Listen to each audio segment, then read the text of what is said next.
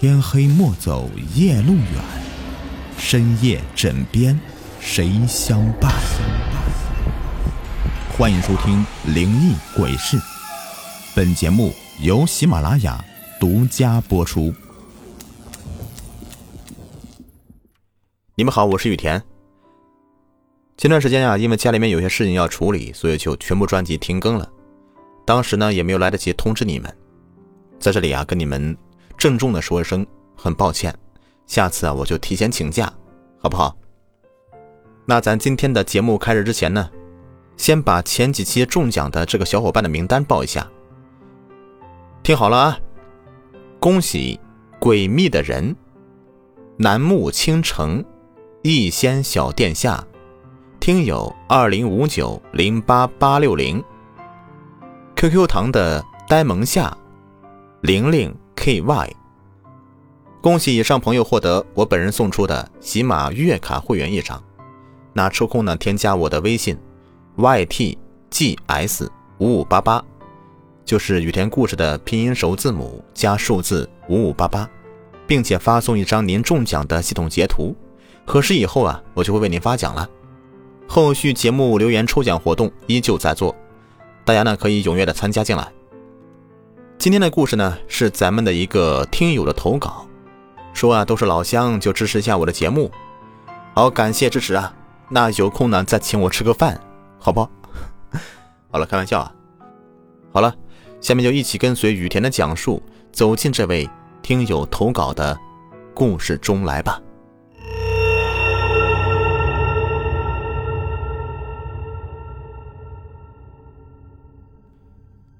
我奶奶已经去世有三年了。今天要说的就是我奶奶刚去世的头七那天。我奶奶生前就爱抽烟，喝点小酒，每次吃饭的时候都要小喝一盅。这个喝一盅呢，可能就是只有我们安徽这边能听懂是啥意思，那就是一两酒的意思。小型的杯子，顶多两口。我奶奶去世那天，正好赶上我放学回家。那时候我还在上初一，离家也比较近，也就四公里左右。那时候啊，都是骑自行车去上学的，不住校，天天放学回家。正好我傍晚六点三十分放学回家，那时还是还是个冬天，傍晚回家还有点冷。我刚回到家里，我妈妈都已经做好饭了。正准备让我给我奶送饭去，因为奶奶年龄大了嘛，都已经七十四岁了，走路都开始拄拐了，一个人也没办法做饭。从我出生啊就没有见过我爷爷长什么样子，至今也没有见过我爷爷的照片。听我爸说，他上三年级的时候，爷爷因病去世，没钱治病啊，那个年代穷，所以就剩下我奶奶一个人孤零零的。我奶奶一日三餐呢，都是我来送饭的。冬天天黑的早嘛，我就端着一碗饭和两个大馍去给奶奶送饭。奶奶一边是吃饭，一边和我闲聊着，我们有说有笑的。她吃完了饭，我就把碗筷拿回自己家里去刷碗了。等到一切事情都忙完以后，天就有点下雪了。因为天气预报报道过今天会下雨加雪，这下雪了呢，我们家人呢都忙好以后，也早早的去睡了，睡得挺香的。我呢，突然被一阵尿意憋醒，我穿好衣服起身去上厕所。等我上完以后，准备再次回去入睡的时候，就看到我奶奶的大门口地上坐着一个人。当时我吓坏了，心里紧张又害怕的。小时候也听过太多老人讲过的一些灵异事件，而且那时候的我才十二岁，那还是个小屁孩呢。我看了看手机上的时间，是夜晚的十一点多。我心想，这他妈不会是见鬼了吧？我是紧张又害怕的，慢慢靠近我奶家的大门口。我越看越觉得熟悉。走近一看，哟，是我奶奶坐在门口呢。我就赶紧把她扶进屋子里，给她盖好被子，问问她为什么会坐大门口地上。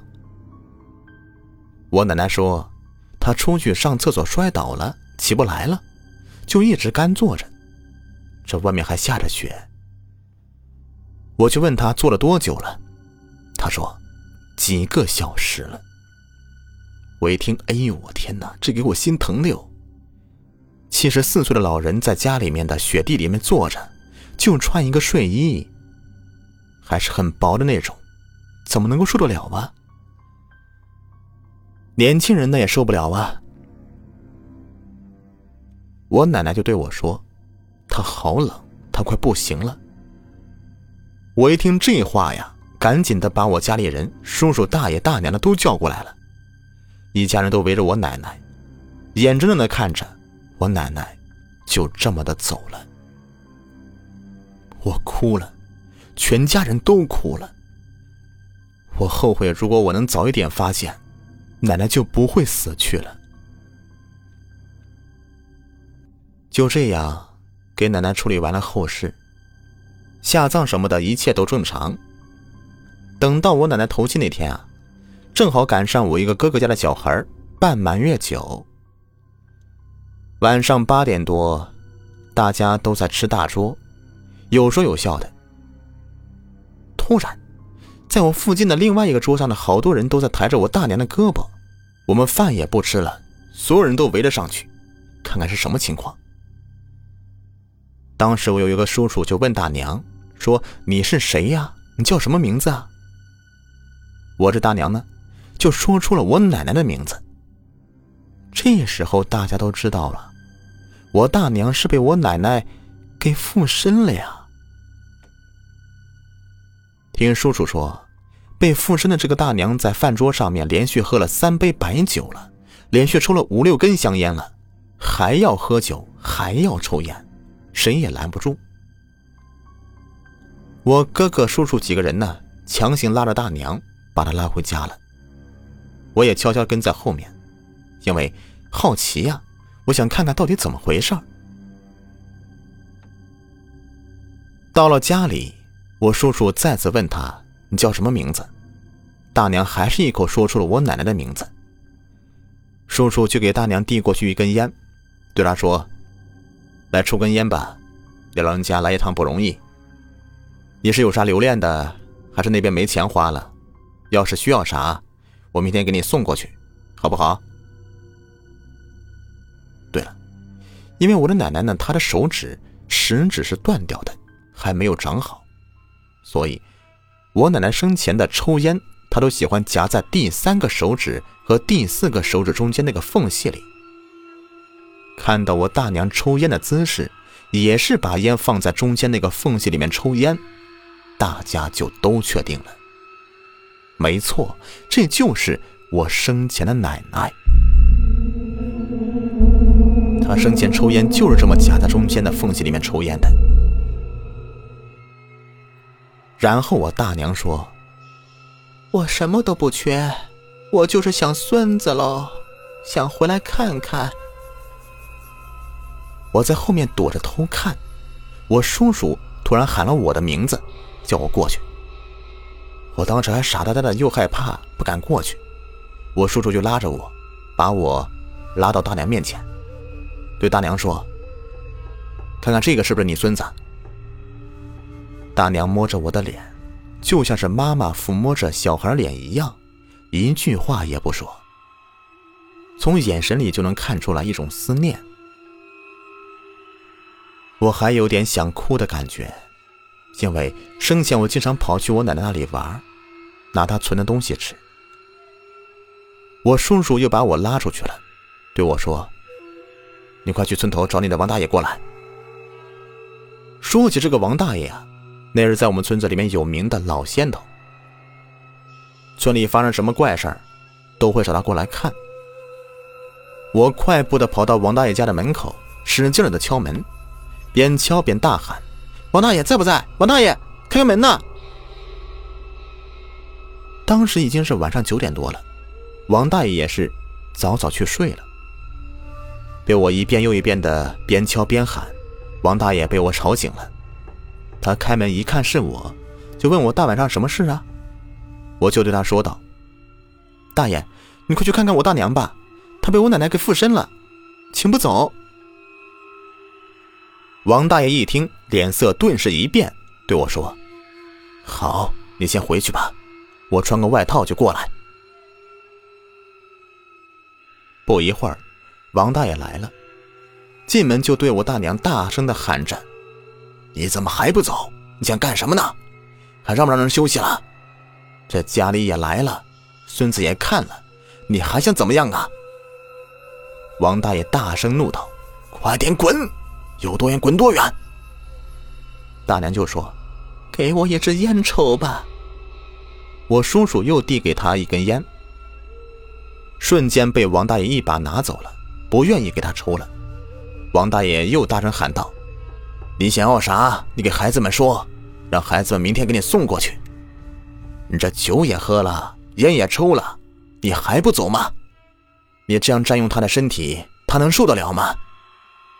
我大娘不说话，傻呆呆的坐在床上看着王大爷。王大爷彻底怒了，又大声喊道：“走不走啊？”边喊边用手指掐着我大娘的人中，那都给掐红了。被掐的一瞬间，我大娘就疼的说道：“我走，我走，我这就走。”王大爷放手了，大声喊道：“快点走！”就在这时候，看到我大娘往床上一躺，像睡觉了一样，大家纷纷让出一条道来。王大爷对叔叔说：“快点去拿点锅底灰过来。”我叔叔就端了一盆的锅底灰，就看到王大爷在我大娘的床边一点一点撒在地上，从窗前一直撒到大门口，就看到在地上有一双脚印，一步一步的走到大门口，脚印就消失不见了。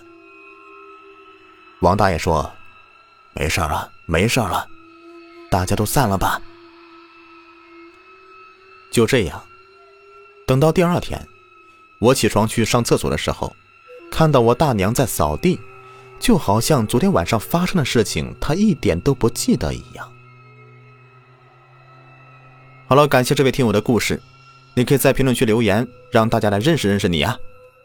好了，朋友们，如果说你们也有更多的精彩故事想投稿让我播讲，欢迎私信我。好了，感谢你们的收听，下期再见，拜拜。